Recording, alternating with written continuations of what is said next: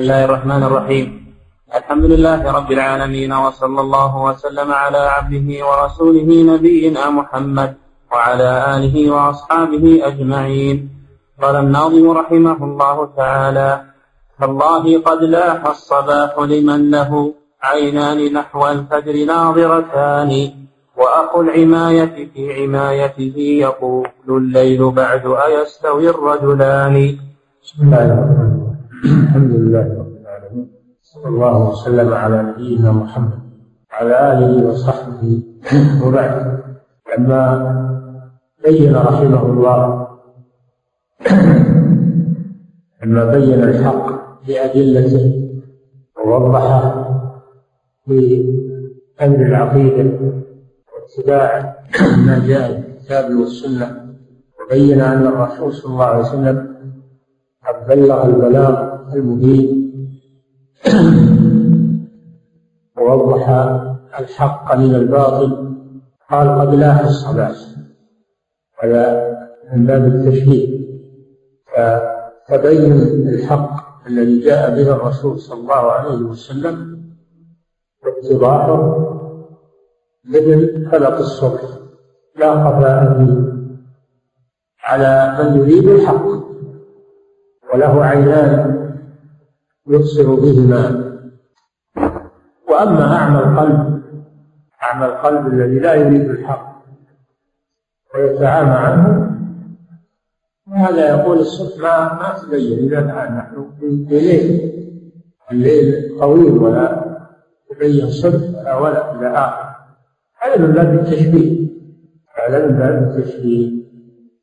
قول له عينان قوله أخو العناية هذا من باب التشبيه عينان يعني بصيرة القلب يبصر بها الحق والعناية عناية القلب فلا يبصر بها الحق مثل الأعمى والبصير.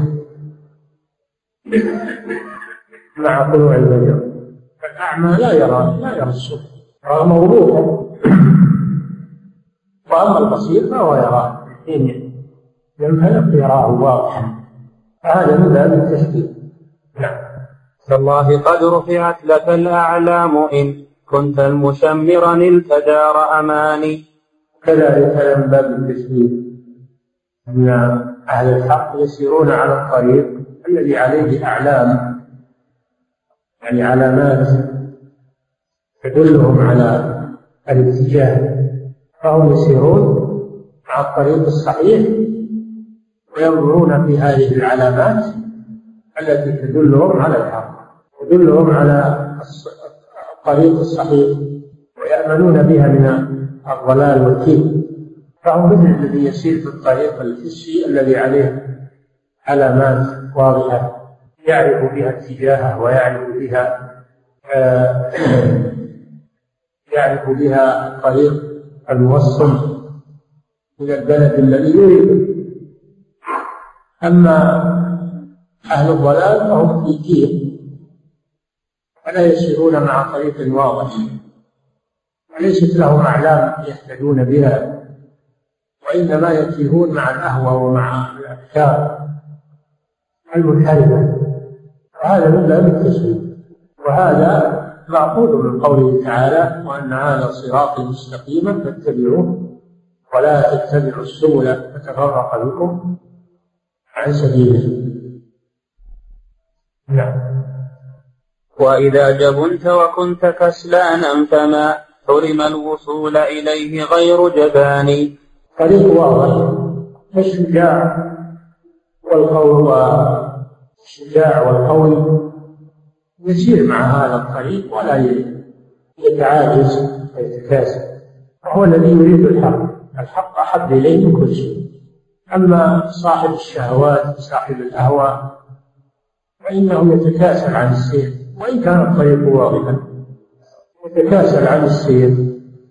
وهذا مثال آخر للجاد والكسلان الجاد يسير وأما الكسلان فهو يقعد ويتخلف فلا يصل إلى المقصود. الأمر يحتاج إلى جد يحتاج إلى حزم. وأما الكسلان وأما صاحب الشهوات والذي يحب الراحة يحب الكسل هذا ما ما يقطع طريق ولا يصل إلى المقصود. فاقدم وعد بالوصل نفسك واهجر المقطوع منه قاطع الإنسان عن نيل مقصده فذاك عدوه ولو أنه منه القريب الداني.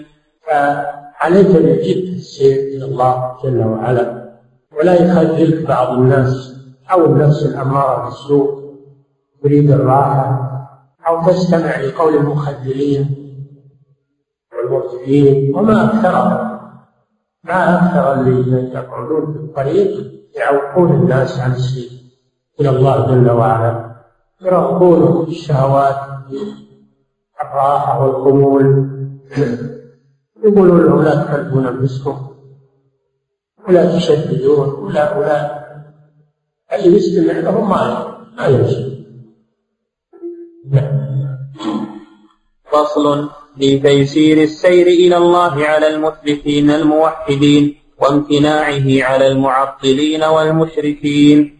نعم. السير إلى الله جل وعلا سهل على من وفقه الله وهم أهل التوحيد. وأهل الإيمان يتلذذون بهذا ولا يسعون ولا يتعبون. السير المراد به طريق العبادة.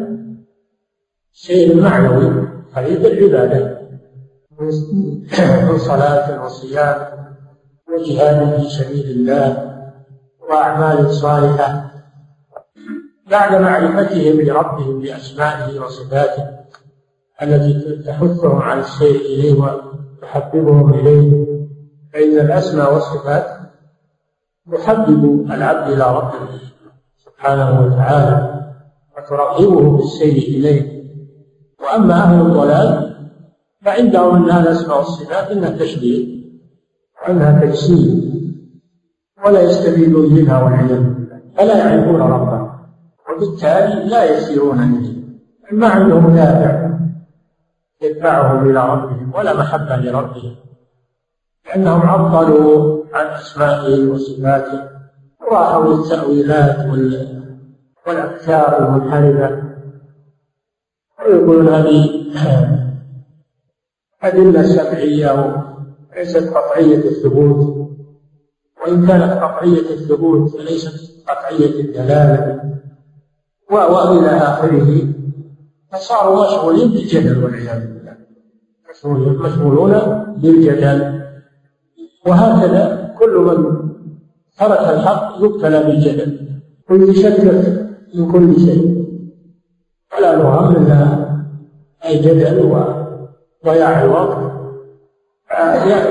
ينقضي عمره وهو قاعد على الطريق. ما مشى ولا ولا سار إلى الله جل وعلا. يا قاعدا سارت به أنفاسه. سير البريد وليس بالذملان يعني الإنسان الإنسان يسير إلى الله سبحانه وتعالى. إما أن يسير إلى الله بالعمل الصالح والجد في طاعة الله عز وجل. وهذا هو السير المفيد. فإن لم يسر إلى الله بالعمل الصالح والجد في طاعته سارت به أنفاسه وأيامه حتى توصله إلى الله وهو على غير استعداد. الإنسان ما هو هو جالس في هذه الدنيا وباق في هذه الدنيا. فهو سائر إلى الله. إما أنه سائر إلى الله بالعمل الصالح أو سائر إلى الله بمضي الأيام والليالي وانقضائها وانقضاء عمره. أنفاسه معدودة. إذا انتهت الأنفاس انتهت الحياة. أنت سائر إلى الله. إن لم تصل أنت فأنت يسار بك يسار بك تسير بك الأيام والليالي والأنفاس. فأنت سائر إلى الله إما برغبة أو بغير رغبة. لم تسر فأنت يسار بك إلى الله عز وجل. ولا بد من لقائه سبحانه وتعالى. نعم. يا قاعدا سارت به أنفاسه. سير البريد وليس بالذملان معروف أن البريد يسرع يوصل الأخبار والرسائل. فأسرع أسرع الركبان البريد. لأجل يوصل الرسائل ويوصل الأمور المهمة. فأيامك تسير بك سير البريد. سير الحديث وليس بالزملان وهو وهو السير البطيء. سير الحديث. ليس بالزملان وهو نوع من السير البطيء. نعم. حتى متى هذا الرقاد وقد سرى وفد المحبة مع أولي الإحسان؟ لماذا لا تسير مع أهل محبة الله؟ الذين عرفوا أسماءه وصفاته وأحبوه وأحبوا لقاءه سبحانه وتعالى فاستعدوا. لماذا تتخلف عنه؟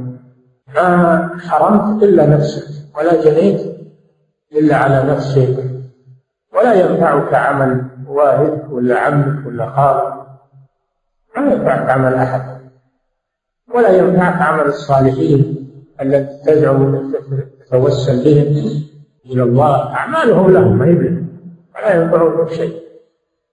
لا ينفعك إلا عمل سألت بجاه فلان سألت بحق فلان. توسل إليك بفلان هذا ما ينفعك شيء. توسل إلى الله بأعمالك الصالحة. ما ينفعك إلا عملك ما ينفعك عمل الصالحين ولو كانوا أقرب الناس. ولا تزر وازرة وزر أخرى. وإن تدعو مثقلة إلى حملها لم يحمل منه شيء ولو كان لا قرب ولا لا يحمل منه شيء ولو كان لا قرب ما يحمل حملك إلا أنت. أحد يحمله معك يوم القيامة. وحدت بهم عزماتهم نحو العلا لا حادي الركبان والأضغان. ركبوا الأضعان الأضعان. وحدت بهم عزماتهم نحو العلا لا حادي الركبان والأضعان. من العادة أن يسيرون بالليل يحدو بهم الحادي بصوته حتى تتبعه الإبل وحتى ينشط الناس على السير. بالليل يسمونه الحادي. حادي الركب هذا من عادة الناس في الأسفار خصوصا في الليل. يأخذون الحادي اللي يصوت بصوت شجي وصوت بليغ حتى حتى ما يضيع أحد يمشون وراءه والإبل الإبل أيضا آه، يحدوها الحادي. تتبع صوته. إذا سمعت صوت الحادي تبعته. هذا في عادة الناس لكن الصالحون ما هم اللي يحدوبهم حادي مثل المسافرين. يحدوبهم أنفسهم أنفسهم هي اللي تحدوب برغبتها في الله عز وجل هي حاديهم الذي يحدو بهم إلى الله سبحانه وتعالى. نعم وحدث. حدث. وحدث بهم عزماتهم نحو العلا لا حادي الركبان والأضعان. يعني لم يحدو بهم غيرهم. وإنما وإنما عزماتهم ورغباتهم هي التي حدت بهم إلى الله سبحانه وتعالى. نعم. ركبوا العزائم واعتلوا بظهورها وسروا فما حنوا إلى نعمان. ركبوا على العزائم جمع عزيمة وهي القصر والجد. جعلوها مراكبهم يسيرون بها إلى الله سبحانه وتعالى. وما حنوا إلى نعمان؟ نعمان اسم موضع. اسم موضع. يقول ما همهم الديار أو المواضع يحنون إليها كما يحن الشعراء؟ يتغنون بال يعني يتغنون بالمواضع والآثار والديار يحنون إليها؟ لا. كما قال الشاعر رب منزل في الأرض يألفه الفتى ولرب منزل في الأرض يألفه الفتى وحنينه أبدا لأول منزل. هؤلاء ليسوا يحنون إلى المنازل وإلى الأطلال وإنما يحنون إلى الله جل وعلا. نعم. ساروا رويدا ثم جاءوا أولا. سير الدليل يؤم بالركبان. هذه صفة السير إلى الله جل وعلا التي حتى عليها النبي صلى الله عليه وسلم. السير رويدا يعني على شوي شوي هم يكلفون أنفسهم ويسكون على أنفسهم. الرسول صلى الله عليه وسلم حث على الاقتصاد في العبادة والمداومة. الاقتصاد مع المداومة. أما اللي يشدد على نفسه هذا ينقطع في وسط الطريق. فإن المنبت يقول صلى الله عليه وسلم فإن المنبت يعني المنقطع لا ظهرا أبقى ولا أرضا قطع. فهو صلى الله عليه وسلم أرشد المسلمين إلى أن يسيروا إلى الله سيرا متوسطا. ليس سير الكسالى المتخلفين ولا سير المتهورين الذين يشقون على أنفسهم في السير ثم يملون وينقطعون. فلهم أبقوا رواحلهم ولا هم قطعوا المسافة هذه صفة السير إلى الله الوسط الوسط الوسط. من غير تشديد ومن غير تساهل حولوا في هذا الدين برفق. فإن المنبت لا أرضا قطع ولا ظهرا أبقى. هكذا أوصى النبي صلى الله عليه وسلم. وهذا السير المتوسط يظهر للناس إنه سير سير هين لكنه مع المداومة يقطع الطريق هو يكسب قطع الطريق ويكسب الراحة. هذا المقتصد والمتوسط. يكسب الامرين قطع الطريق مع الراحة. وعدم المشقه ويبقى له ظهره الذي يركبه. أيضا. كما يقول الشاعر يا عجبا من سيرك المدلل تمشي رويدا وتجي في الأول. تمشي رويدا وتجي في الأول. هذا المتوسط. نعم. ساروا بإثبات الصفات. البيت الأول. هذا مقتبس من هذا البيت الشاعر. يا عجبا من سيرك المدلل تمشي رويدا وتجي في الأول. ابن القيم كما تعلمون أديب عنده المام بالأدب وأقوال الشعراء شيء عجيب. نعم فهو يقتبس منه. نعم ساروا رويدا ثم جاءوا أولا. سير الدليل يؤم بالركبان. سير الخبير خبير الدال اللي يعرف الطريق. ويؤم بالركبان يعني يرشدهم. ساروا بإثبات الصفات إليه لا التعطيل والتحريف والنكران. ساروا إلى الله جل وعلا بإثبات أسمائه وصفاته التي عرفتهم به وحببتهم إليه سبحانه وتعالى. هذه الأسماء والصفات هي التي عرفتهم بالله وعرفتهم بفضله وكرمه وعرفتهم بعذابه وبطشه فجمعوا بين الخوف والرجاء فساروا إلى الله على هذا المنهاج بين الخوف والرجاء. أما أهل التعطيل اللي نفوا الصفات وقالوا هذه تقتضي التشبيه وتقتضي التجسيم هؤلاء يجهلون الله جل وعلا ولا يعرفونه لأنهم قطعوا سبيل المعرفة لله عز وجل. ولذلك تخلفوا تخلفوا عن الوصول إلى الله جل وعلا. فهذا فيه فائدة إثبات الأسماء والصفات واعتقاد صحتها وما تدل عليه. وفيه ضرر نفي الصفات أنه يقطع عن الله جل وعلا ويجهل بالله عز وجل. نعم. عرفوه بالأوصاف فامتلأت قلوبهم له بالحب والإيمان. نعم هذه ثمرة الإيمان بالأسماء. والصفات يعني أسماء وصفات مجرد ألفاظ فقط كما يقولها أهل الباطل بل هي أسماء وصفات تدل على معاني جليلة وتعلق بالله عز وجل وتعلق القلب بالله خوفا ورجاء. نعم.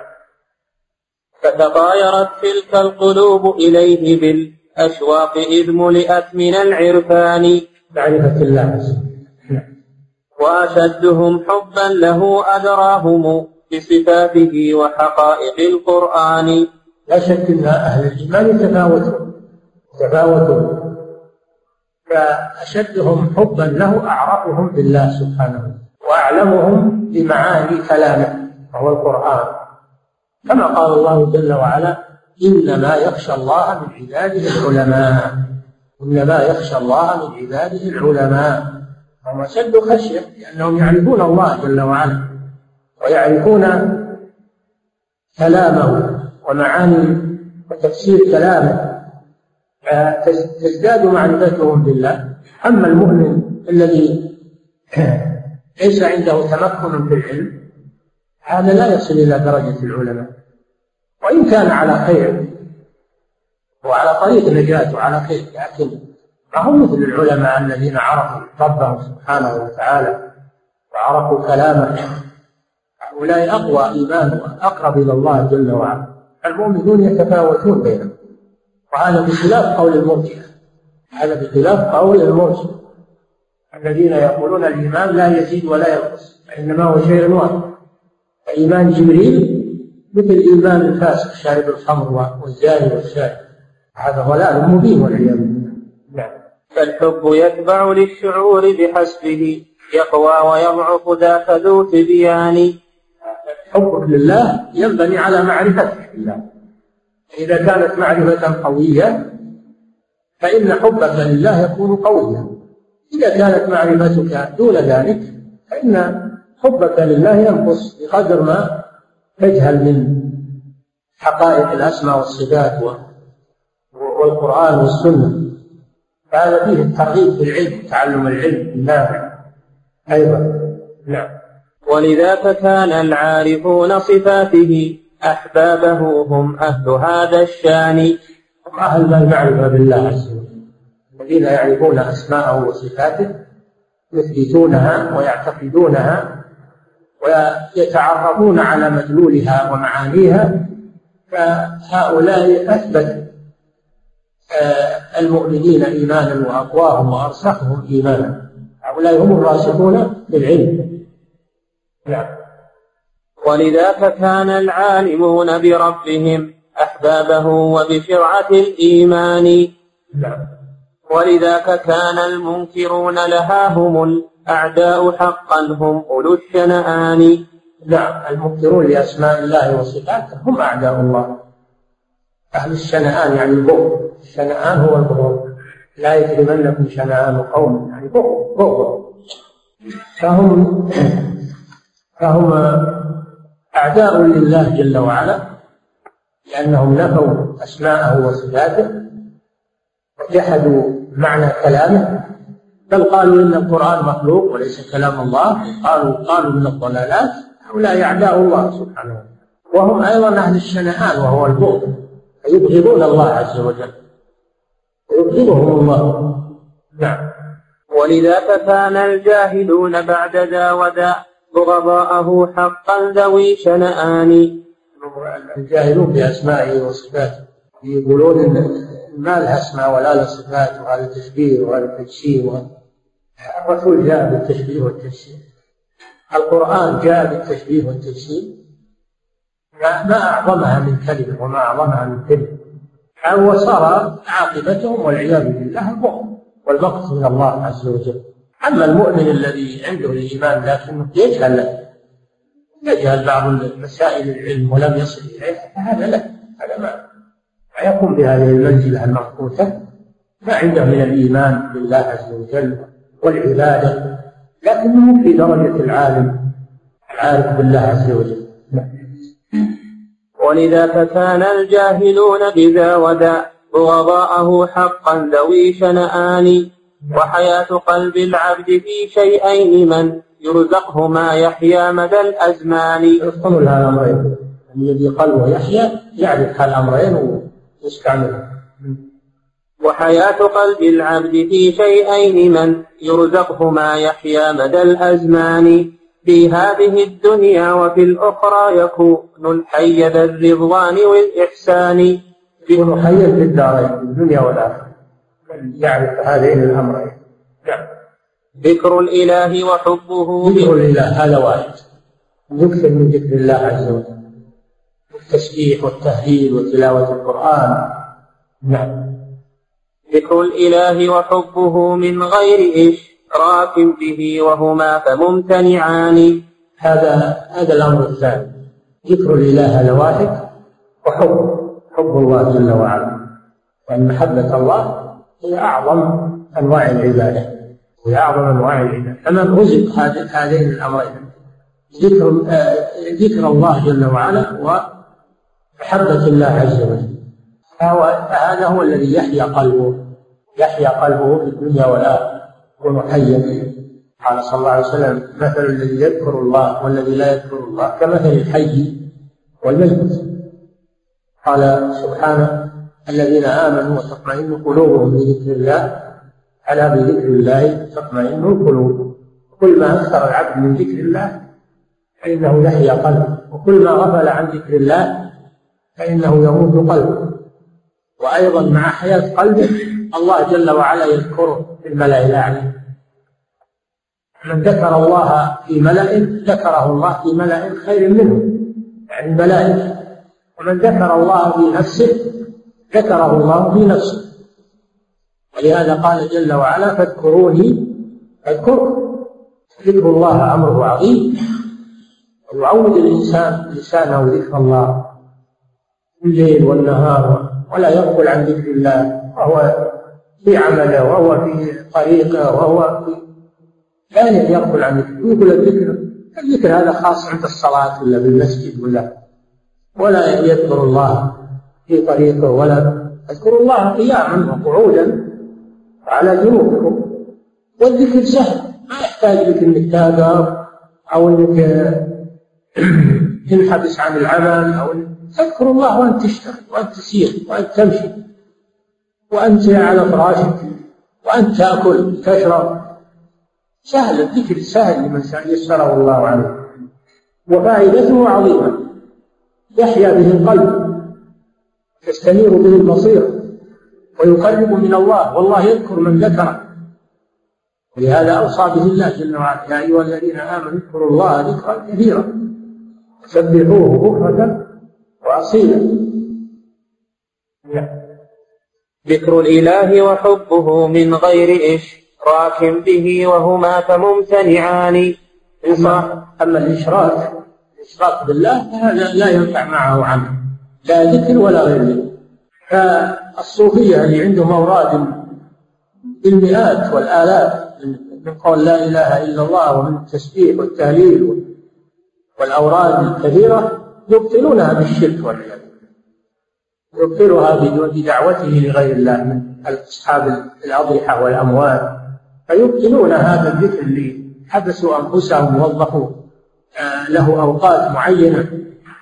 خلوات أبطلوا في الشرك بالله عز وجل أو بالبدعة. قد لا يشرك لكنه يأتي بذكر مبتدع. هو هو الله الله الله هذا ما هو ذكر. ولا ورد في القرآن ولا في السنة أن الله يذكر بهو هو أو الله الله الله. أو فهذا ذكر مبتدع لا يفيد شيئا. أو يكون ذكرا على الوجه المشروع لكن يبطله بالشرك. فيدعو غير الله ويذبح لغير الله وينظر لغير الله. فهذا لا ينفعه كثرة الذكر. نعم. وهما فممتنعان لصاحب التعطيل حقا كامتناع الطائر المقصوص من طيران. صاحب التعطيل الذي يعطل أسماء الله وصفاته. هذا مثل الطير اللي كسرت جناحه. ما يستطيع يطير. ولا يعرف ربه عز وجل. دام تحت أسماءه وصفاته. لماذا يعرف الله عز وجل؟ ما يعرف الله شيء نعم. أيحبه من كان ينكر وصفه وعلوه وكلامه بقرآن. هل هذا يحب الله جل وعلا؟ الذي ينكر صفات الله؟ وينكر القرآن يقول من قول البشر مخلوق غير ذلك. ينكر علو الله على عرشه فوق سماواته ويقول الله في كل مكان. هذا هذا يحب الله عز وجل. لا والذي حقا على العرش استوى متكلما بالوحي والفرقان. الله أكبر ذاك فضل الله يؤتيه لمن يرضى بلا حسبان. من يرضاه الله يعطيه الله بلا حساب سبحانه وتعالى. الله يرزق من يشاء بغير حساب. وهو يحرم من يشاء ممن لا يستحق. يحرمه من ذكره ويحرمه من عبادته ويحرمه من فضله بسبب فعل العبد نفسه. نعم. وترى المخلف في الديار تقول ذا إحدى الأثافي خص بالحرمان أما المتخلف هو مثل الأثافي وهي مناصب الجذر اللي يطرح عليها. مثبتة ما ما يتحرك. هذا لا يتحرك قلبه ولا يتحرك جسمه في عبادة الله عز وجل ولا تتحرك عزيمته. بل هو ثابت على بدعته وضلاله لا يغادر وهو في في طريق إلى غير الله عز وجل في طريق الشيطان. نعم. الله أكبر ذاك عدل الله يقضيه على من شاء من إنسان. العقاب عدل منه سبحانه وتعالى. وأما الثواب فإنه فضل فضل منه سبحانه وتعالى. وله على هذا وهذا الحمد في الأولى وفي الأخرى هما حمدان. يحمد الله جل وعلا على عدله وعلى فضله فيحمد على معاقبته. للكفار والمشركين وأصحاب الجرائم لأن هذا عدل ما يستوي المؤمن والفاسق ما يستوي المؤمن والكافر ما يستوي الموحد والمشرك. عدل الله يأبى ذلك أن يجعلهما سواء. بل إنه يوقع عقوبته لمن يستحقها.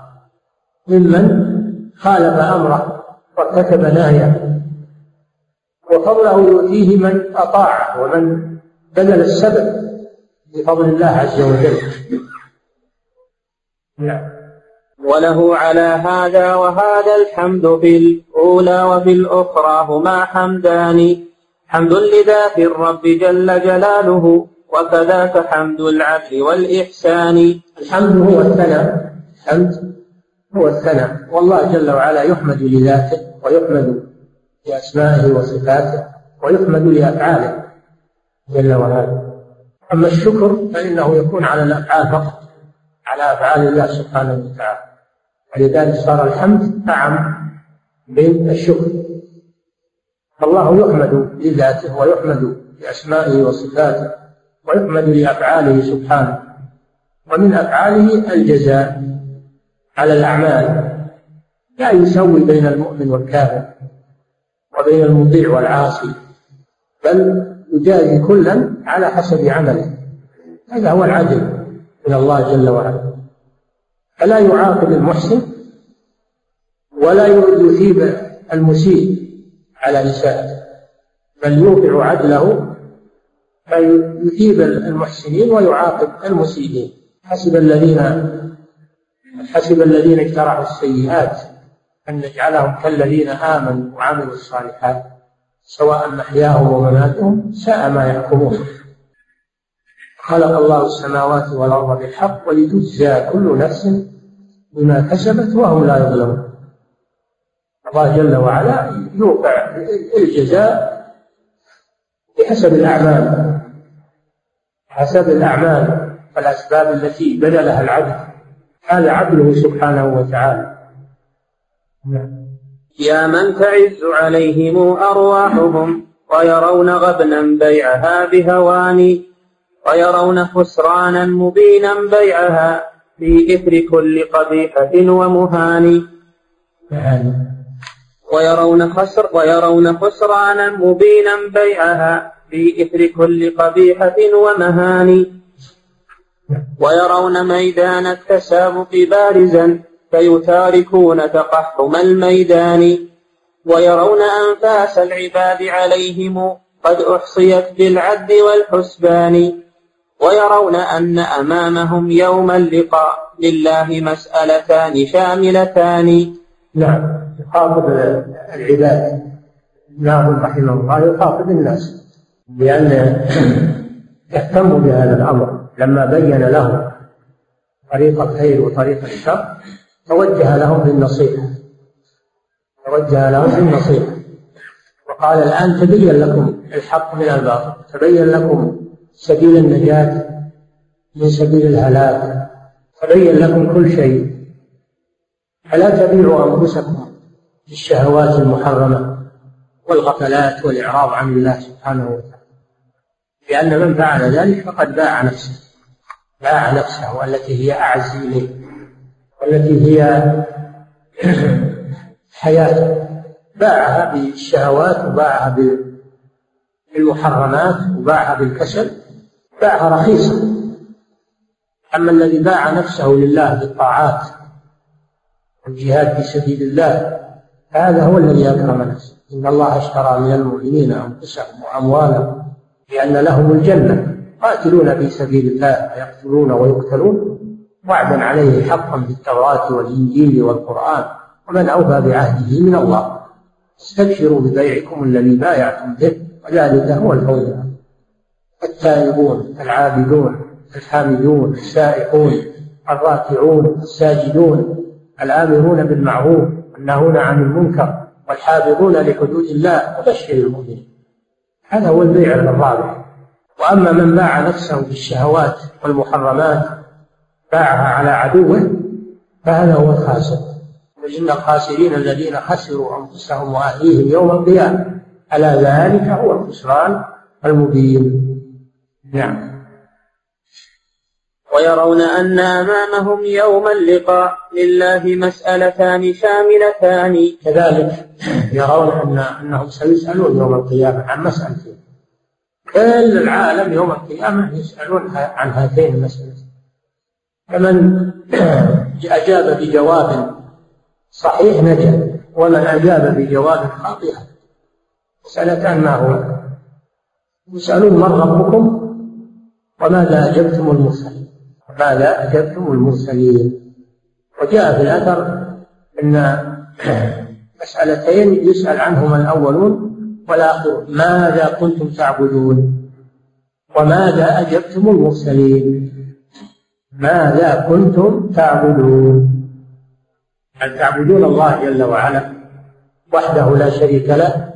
أو تعبدون القبور والأضرحة والأشجار والأحجار والأهوى والشهوات والسلاطين والملوك وكل من دعاكم إلى الخضوع له والاستكانة له؟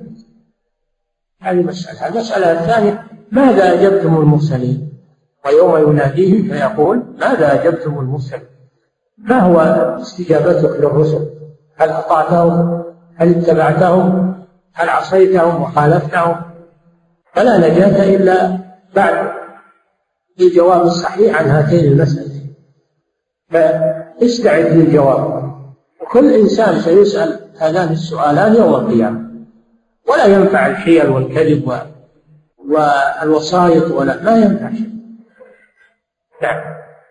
لله مسألتان شاملتان. ماذا عبدتم ثم ماذا قد أجبتم؟ من أتى بالحق والبرهان. ما هو معبودكم وما هو متبوعكم. ما هو معبودكم؟ أي كان معبودكم الله وحده لا شريك له. هذا هو الحق. إن كان معبودكم غير الله هذا هو الباطل. ما هي إجابتكم للرسل؟ هل اتبعتم الرسل أو اتبعتم دعاة الضلال؟ دعاة الفتنة؟ اتبعتم البدع والمحدثات؟ ما هي استجابتكم للرسل؟ الله أرسل الرسل من أجل أن يطاعوا وما أرسلنا من رسول إلا ليطاع بإذن الله. أرسلهم ليطاعوا. فما هي طاعتك للرسل؟ ما هو متبوعك الذي تتبع؟ هل هو علماء الضلال ودعاة الفتنة والمبتدعة وقول فلان وعلان أم متبوعك هو الرسول صلى الله عليه وسلم تعمل بسنته وتترك ما خالفها. هذا حاصل ما يسأل عنه الناس يوم القيامة. العبادة والاتباع. وهذا معنى الشهادتين شهادة لا إله إلا الله أي لا معبود بحق إلا الله وشهادة أن محمدا رسول الله. معناها اتباعه وطاعته والانقياد له. ما دام إنه رسول الرسول يطاع ويتبع ويترك ما خالفه. ولو كان من أعز الناس إليك أو من أحب الناس إليك تتركه ما دام يخالف الرسول صلى الله عليه وسلم فلا تلتفت إليه. نعم. هاتوا جوابا للسؤال وهيئوا. أيضا صوابا للجواب يدان أو مجرد جواب. فقط لابد يكون الجواب صوابا. إلا من أذن له الرحمن؟ وقال ها؟ قال صوابا. أو أي جواب أو حيلة أو مكر أو كذب أو خداع ينفع عند الله سبحانه وتعالى. هذا في الدنيا يمكن يروج على على المخلوقين الكذب والاحتيال والتزوير لأن المخلوق لا يعلم الغيب. لكن الله جل وعلا ما يرد عليه الكذب والاغتيال والترويج ما والبهرج هذا كله ما ما يقبل عند الله سبحانه وتعالى. نعم وتيقنوا أن ليس ينجيكم سوى تجريدكم لحقائق الإيمان. تجريدكم توحيده سبحانه عن شركة الشيطان والأوثان. وكذاك هو خاص يعني يفهم أحد أن الشرك هو شرك الشيطان طاعة الشيطان والأوثان فقط. كل معبود من دون الله عز وجل فهو شيطان وطاغوت. نعم. وكذاك تجريد اتباع رسوله عن هذه الآراء والهذيان والبدع والمحدثات والخرافات التي ما أنزل الله بها من سلطان. اتخذها كثير من الناس دينا. يتبعونه ويتوارثونه ويتواصون به وهي مهالك والعياذ بالله. وتركوا السنة الواضحة. نعم. والله ما ينجي الفتى من ربه شيء سوى هذا بلا روغان يا رب جرد عبدك المسكين را للفضل منك أضعف العبدان. اي نعم. لما بين هذا رحمه الله توجه إلى الله بالدعاء. خاف على نفسه. فدعا ربه بنفسه ولا يغتر الإنسان بنفسه وبعلمه وعبادته لا يغتر بهذا. نعم. يا رب جرد عبدك المسكين را بالفضل منك أضعف العبدان. لم تنسه وذكرته فاجعله لا ينساك أنت بدأت بالإحسان. وبه ختمت فكنت أولى بالجميل وبالثنى من الجهول الجاني. بدأت بالخير؟ اختم لنا بالخير. نعم. فالعبد ليس يضيع بين فواتح وخواتم من فضل ذي الغفران. أنت العليم به وقد أنشأته من تربة هي أضعف الأركان. نعم تراب طين طين هابط. خلقت منه آدم عليه الصلاة والسلام من طين. من طين اللازم حمأ مسنون. وخلقت إبليس من النار التي هي ترتفع وتلتهب.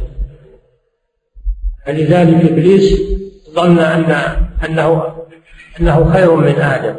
لأن آدم مخلوق من طين. من طين اللازم أعطاه الأقدام ويقعد عليه الناس. وأما هو فمخلوق من النار التي تلتهب أنا خير منه خلقتني من نار خلقته من طين. هذا القياس الفاسد. ولم يعلم أن الطين خير من النار. الطين ينبت الأشجار ينبت الثمار.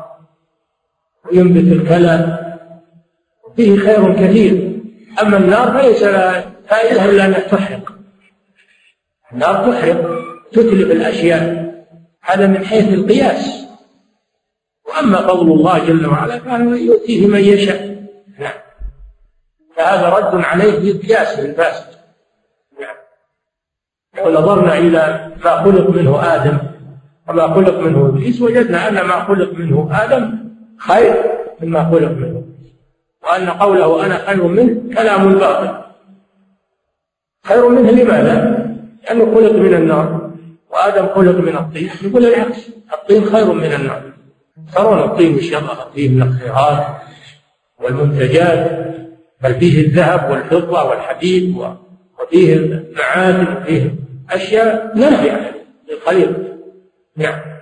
أنت العليم وب... أنت العليم به وقد أنشأته من تربة هي أضعف الأركان. كل عليها قد علا وهوت إلى تحت الجميع بذلة وهوان. وعلت عليها النار حتى ظن أن يعلو عليها الخلق من نيران. قلنا أن يخلقون من النيران خير من الذين خلقوا من الطين كما قاله إبليس لعنه الله. أنا خير منه خلقتني من نار وخلقته من طين. نعم. وأتى إلى الأبوين. الأصل ما هو الكرم في أصل الخلقة مما خلق من الأصل. العمل. العمل هو الذي يزكي الإنسان. نعم. وأتى إلى الأبوين ظنا أنه سيصير الأبوين تحت دخان. يصير يرتفع عليهم. يحتقرهم. فسعت إلى الأبوين رحمتك التي وسعتهما فعل بك الأبوان. نعم. عصى آدم ربه فغوى ثم اجتباه ربه فتاب عليه وهدى. السبب ما هو؟ قال ربنا ظلمنا أنفسنا وإن لم تغفر لنا وترحمنا لنكونن من الخاسرين. فاعتذر إلى الله واستغفر ورجع عن الذنب فغفر الله لهم.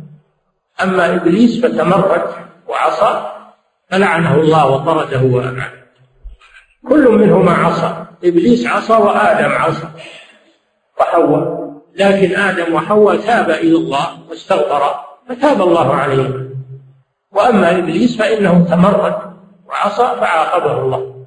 وهذا هذا يشمل كل من تاب إلى الله وكل من تمرد على طاعة الله سبحانه وتعالى. هذا ونحن بنوهما وحلومنا في جنب حلمهما لدى الميزان. جزء يسير والعدو فواحد لهما وأعدانا بلا حسبان. آدم عليه السلام وحواء أعظم منا عقولا وأعظم منا حلوما يعني عقول. أما نحن عقولنا ضعيف فما توازن عقل أبينا وأمنا عليهما السلام. كذلك آدم عدوه واحد وهو إبليس.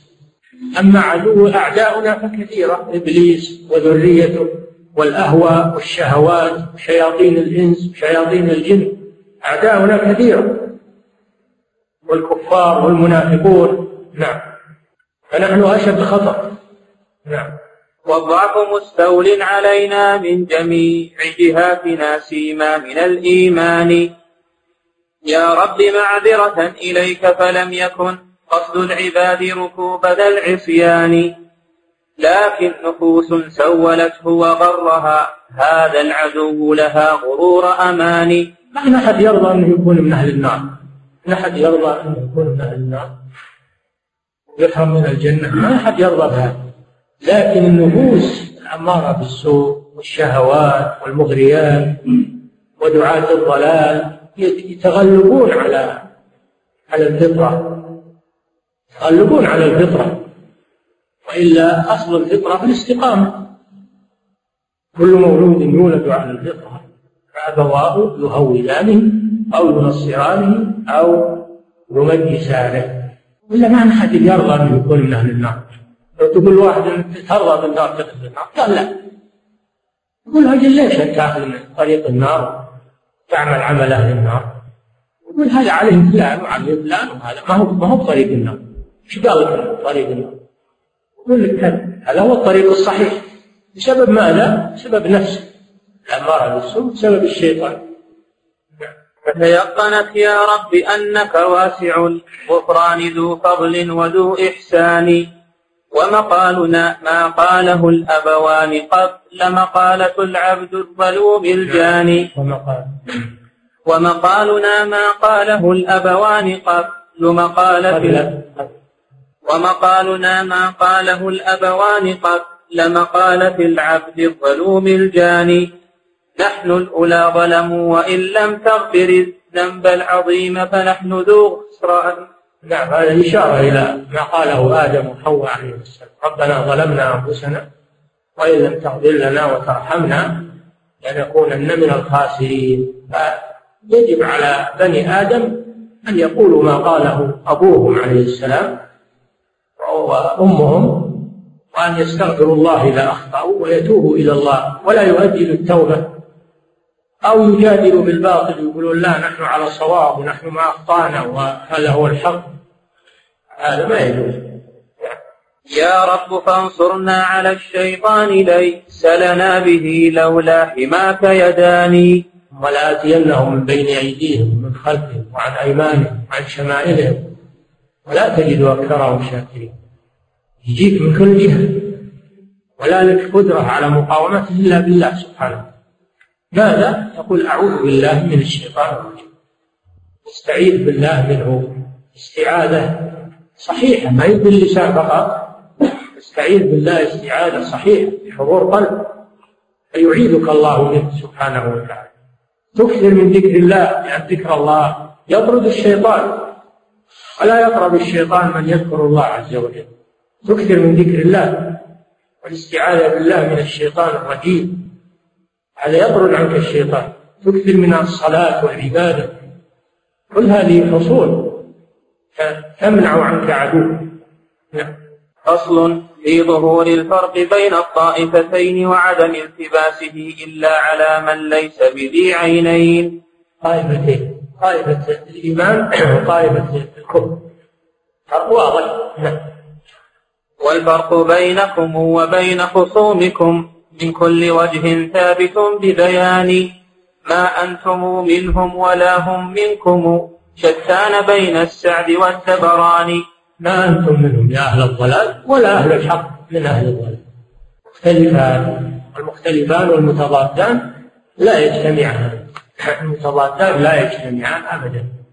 اللي يقولون الآن أهل الدعوة المعاصرة اللي يقولون كل الفرق الإسلامية كلها يجب كلهم مسلمون ويجب أنهم يكونون أخوة يد واحدة بما فيهم القبوري وما فيهم الجهمي وما فيهم الرافضي والشيعي والباطني. يعني بس اسم الإسلام يكفي.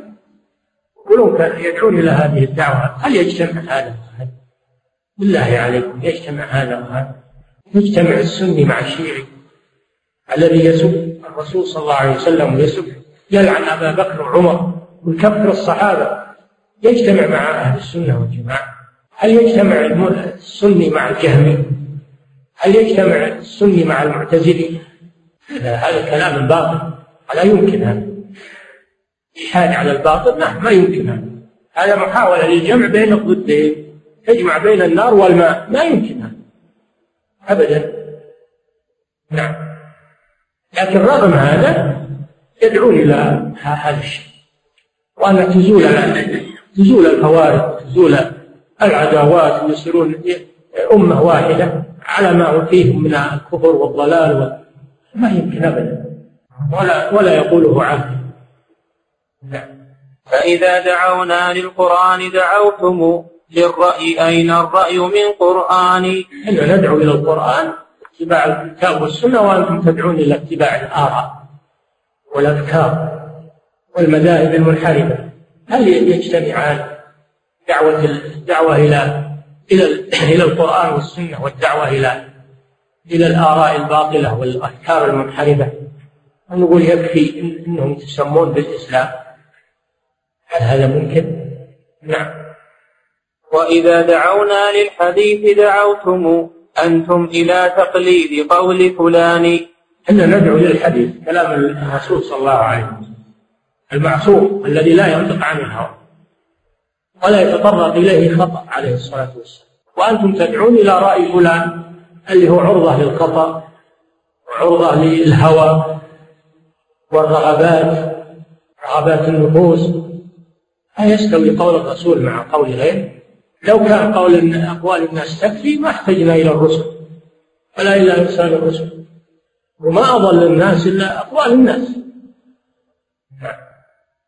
وكذا تلقينا نصوص نبينا بقبولها بالحق والإذعان من غير تحريف ولا جحد ولا تفويض ذي جهل بلا عرفان. نحن تلقينا أقوال الرسول بالقبول واعتقدناها وآمنا بها في الأسماء والصفات وفي غيره.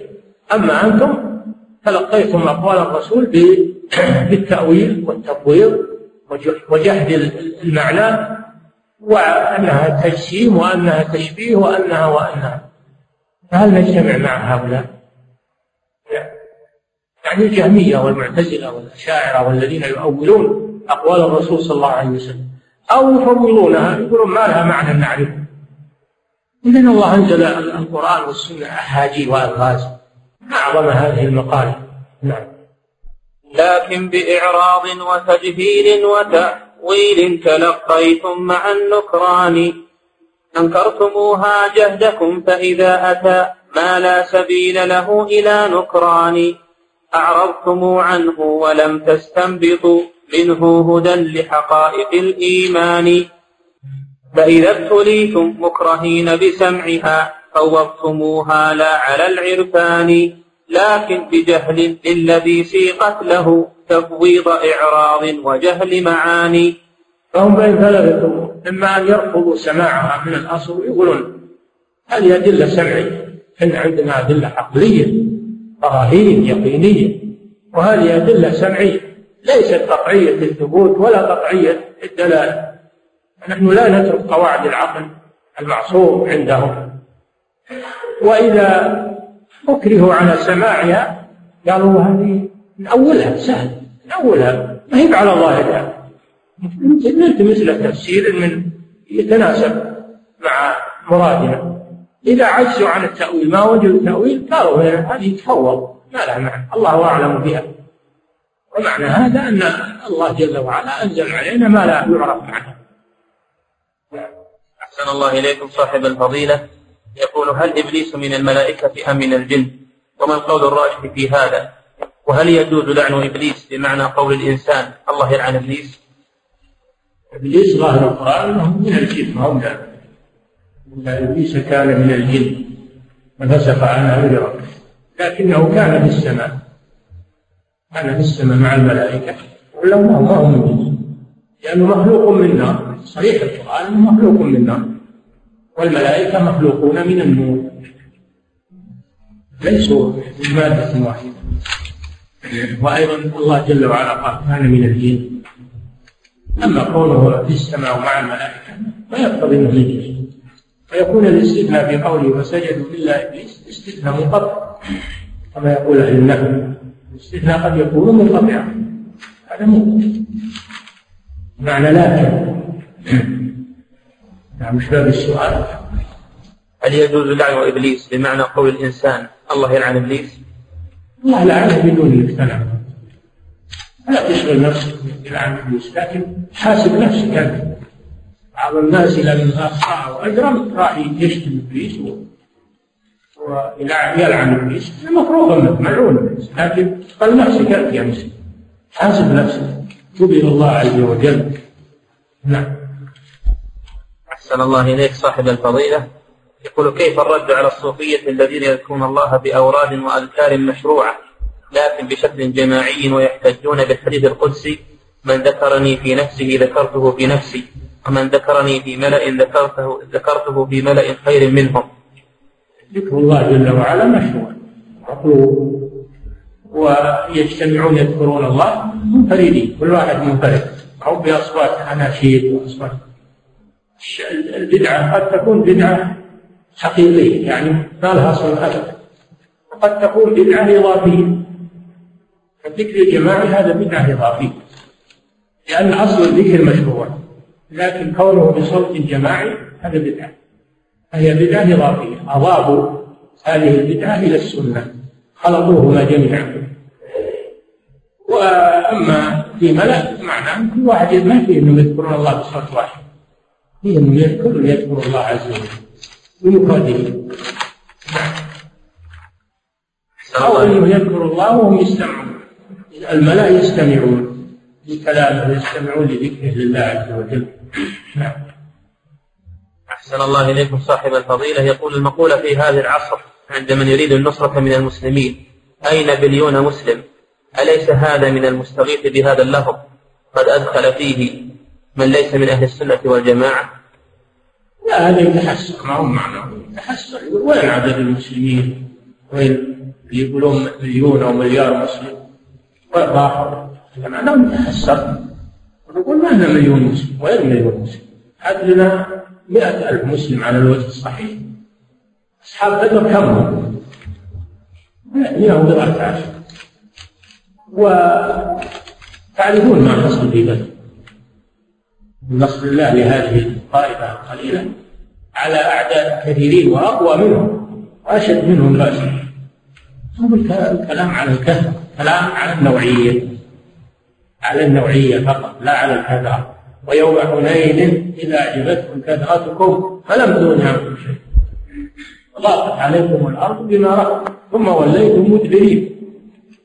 لا يؤثر بالكثرة إنما يعتبر في الحقيقة. نعم. أحسن الله إليكم صاحب الفضيلة هذه عدة أسئلة حول ما يسمى بعيد الحب يأمرون منكم البيان لخبر هذا الاحتفال وإخراج فتوى من اللجنة الدائمة في هذا الموضوع. إيش عيد الحب؟ ها؟ النصارى ما يجوز المسلمين يشاركون ولا يشجعونهم عليه ولا ولا يشهدون الزور قال الله جل وعلا والذين لا يشهدون الزور أي أعياد الكفار لا يشجعون حب لمن هاكم حب لابليس أو حب للمسيح عليه الصلاة والسلام. نعم أحسن الله إليكم. صحيح. الحب لما بينهم. لما بينهم. ما بينهم حبهم كفار. تحسبهم جميعا. وقلوبهم شتى. نعم. خلوا مع المرأة. هذا فاحشة. فاحشة نعم أحسن الله إليكم صاحب الفضيلة. ما حكم الحذاء في غير السفر؟ نعم ما جاء إلا في السفر. للحاجة. جاء في السفر للحاجة. وصوت واحد ما هو صوت جماعي. صوت واحد وفي سفر وللحاجة نعم. أحسن الله إليكم صاحب الفضيلة. هل المقصود بذكر الله في ملأ هو الدعوة إلى الله ووعظ الناس؟ يشمل. نعم يشمل هذا. الله يشمل الدعوة إلى الله ويشمل الذكر بالتسبيح والتهليل ويشمل تلاوة القرآن ويشمل الصلاة ويشمل كل أنواع العباد إلا ذكر لله عز وجل. نعم. أحسن الله إليك صاحب الفضيلة. أيهما أفضل؟ السلام على النبي صلى الله عليه وسلم عند قبره أم السلام عليه في أي مكان؟ وما الفرق بينهما؟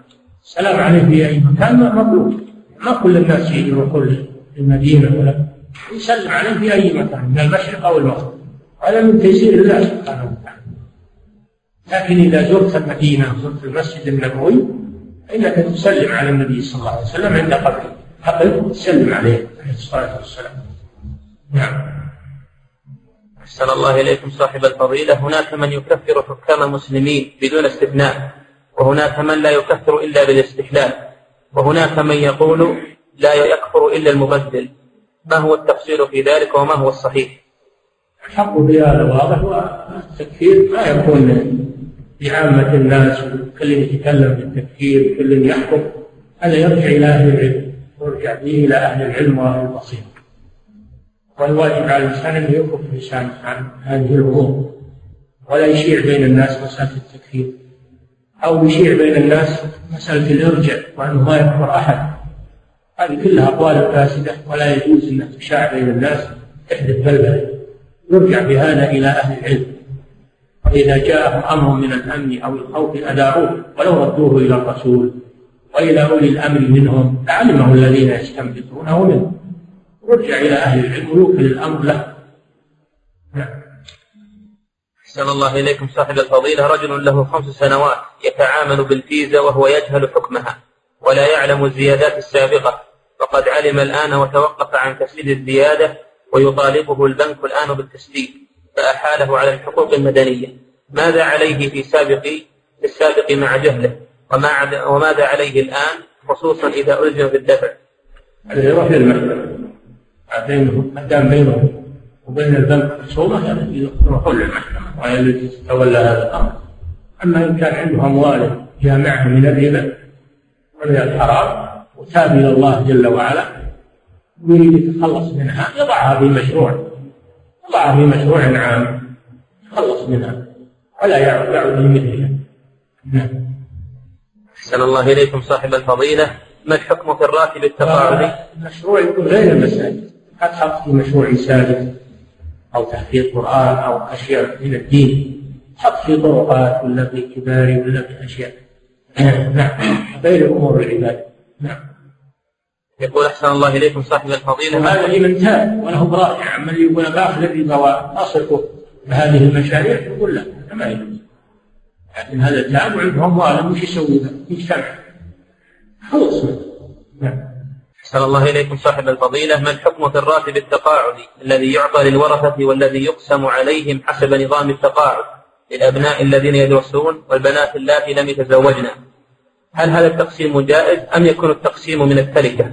على حساب التركة لا هذا نظام الدولة. هذا ينشأ على نظام ولي الأمر وهو مساعدة من ولي الأمر. ينشأ عليه على حسب نظام ولي الأمر. المسلمون على شروطه نعم. أحسن الله إليكم صاحب الفضيلة. رجل توفي وقام أحد أبنائه برعاية إخوته الخصة من ماله الخاص. هل يجوز لهذا الرجل أن يأخذ ما صرف عليهن من ميراثهم بعد أن يكفروا وجزاكم الله خيرا. هذا يراجع القاضي. مسألة الولاية على القصار يراجع فيها القاضي. أحسن الله إليكم صاحب الفضيلة. يقول إنه يقال إن باب التروك لا يشترط فيه نية. ما معنى ذلك وما معنى التروك؟ تروك الأشياء المأمور ترك. هذه التروك. أو مثلا على تروك نجاسة بول ولا غالي وجاء المطر وسلم. يصير طالع. يعني تغسله أنت بنية لأن المقصود زوال النجاسة وقد زالت فإذا جاء المطر و أو أو الماء صب عليها حجر بزبوز طاح الثوب حجر بزبوز صب عليه لما راحت النجاسة ما بيجي لون ولا ريح ولا طعم للنجاسة طهر الثوب ولو انك ما نويت غسل نعم. هذا مثل نعم أحسن الله إليكم صاحب الفضيلة. يقول كثر في هذا الزمن من يكتب ويؤلف في مسائل التكفير فتجدهم ما بين مرجي وخوارج. ونريد من فضيلتكم قولا فصلا في ذلك أو ترشدون إلى كتاب فيه تفصيل هذه المسألة أي مسألة التكفير أرشدكم إلى أن تتعلموا العقيدة على أهل العلم. فإذا تعلمتم العقيدة على أهل العلم ودرستم العقيدة على أهل العلم عرفتم القول الصحيح. أما الناس يخوضون فيها وهم ما تمكنوا ولا تعلموا هذا من البلاء ومن البلبل. هذا أمر لا يجوز وهذا من اختصاص العلماء. أو من اختصاص كل أحد. نعم. أحسن الله إليكم صاحب الفضيلة. يقول الواشمة إذا تابت ماذا عليها؟ إن قدرت على إزالة الوشم تزيله وإن لم تقدر فلا فلا, حرج عليها. لا يكلف الله نفسا إلا وسعها. كان باستطاعته تذهب إلى الدكتور الطبيب ويزيل هذا أثر الوشم بطريقة طبية لا تضره. يجب عليه هذا. إذا كان ما له علاج ولا يزال تتركه. تكفي التوبة. نعم. أحسن الله إليك. ويقول ما حكم قول صدق الله العظيم عند الانتهاء من تلاوة القرآن؟ هذا ما ورد. حكم أنه بدعة. الجزاء بدعة. أما إذا قلت صدق الله العظيم بمناسبة يعني سمعت آية ورأيت يعني وقوع ما دلت عليه الناس. وصدق الله العظيم. قال الله كذا وشبه اللي حدث هذا لا بأس هذه مناسبة أما أنك تجعل تابعا للتلاوة من أحكام التلاوة هذا بدعة نعم. أحسن الله إليكم. هل هناك مانع شرعي من عمل مجسم الكعبة يكون وسيلة تعليمية مع العلم أنه لا يكون فيها تصوير لذوات الأرواح؟ هذا صدر في قرار من هيئة كبار العلماء بالمنع لأن هذا يفضي إلى الخرافات. وعن هذا المجسم يتبرك به أو يدعى من دون الله لأن الأمور هذه ما يتساهل فيها صدر قرار من هيئة كبار العلماء منع عمل مجسم للكعبة نعم. أحسن الله إليكم صاحب الفضيلة. هل ورد المنع في صيام العشر من ذي الحجة كاملة حيث إن أحد طلاب العلم في كتاب له اسمه من أخطائنا في عشر الحجة. قال ومن الخطأ صيام عشر الحجة كلها. ما يصام كلها يوم يوم العاشر هو يوم النحر حرام الصوم. صام تسعة فقط. هذا مستحب. داخل في الأعمال الصالحة. قال صلى الله عليه وسلم ما من أيام العمل أحب إلى الله فيها من من هذه العشر. قال ولا الجهاد في سبيل الله قال ولا الجهاد في سبيل الله. إلا من خرج بنفسه وماله ولم يرجع من ذلك بشيء. ويدخل في العمل الصالح الصيام انه عمل صالح. قد صدرت فتوى رد على هذا الكيب الذي صدر العام الماضي. صدرت فتوى بتوقيع سماحة الشيخ عبد العزيز بن باز رحمه الله واللجنة لجنة الإفتاء بأن هذا الكتاب غير صحيح. وأنه يستحب صيام عشر ذي الحجة وقرأت في فتاوى الشيخ التي ستظهر إن شاء الله في الجزء الذي سيظهر. أيضا ما يؤيد هذا وأن العشر يستحب صيام أيام العشر لأنها داخلة في العمل الصالح. وأن من أنكر ذلك فلجهله وعدم علمه. أحسن الله إليكم صاحب الفضيلة. يقول كثر الكلام حول تقدم الأذان الفلكي على الأذان الشرعي في وقت الفجر وأن من صلى على الأذان الفلكي فإن صلاته باطلة. نرجو منكم الجواب على هذا الأمر. هذا كلام باطل. التأويل جرب ووجد أنه مطار والحمد لله. ولا يجوز تشكيك المسلمين في عباداتهم. وإذا حصل إشكال في هذا يرجع فيه إلى العلماء. ما كل يفتي الناس ويشككهم صلاتهم يشوش عليهم؟ هذا أمر باطل. ولا جرب على تقويم خطأ الحمد لله. تقويم من القرى ما جرب عليه خطأ. طالع الفجر وطالع التقويم وشوف إذا صلى يأخذ الإمام ثلث ساعة ثم يقيم الصلاة. إذا انصرفوا إلى نهار طيب. واضح. الواقع يدل على هذا. هذه من الإشاعات الباطلة ومن تشكيك المسلمين في أمور عبادتهم ومن إثارة البلبلة. فلا يجوز هذا الأمر؟ نعم. أحسن الله إليكم صاحب الفضيلة. يقول رجل عنده مزرعة. وله جار عائن وهو عزيز عليه ماذا يفعل معه؟ هل يهجره ويمنعه من دخول المزرعة أم ماذا يفعل ليتجنب شره؟ توكل على الله ويستعين بالله ولا يضر إن شاء الله. من ذكر الله عز وجل ولا يضر. الله تعالى أعلم صلى الله وسلم على نبينا محمد وعلى آله وصحبه.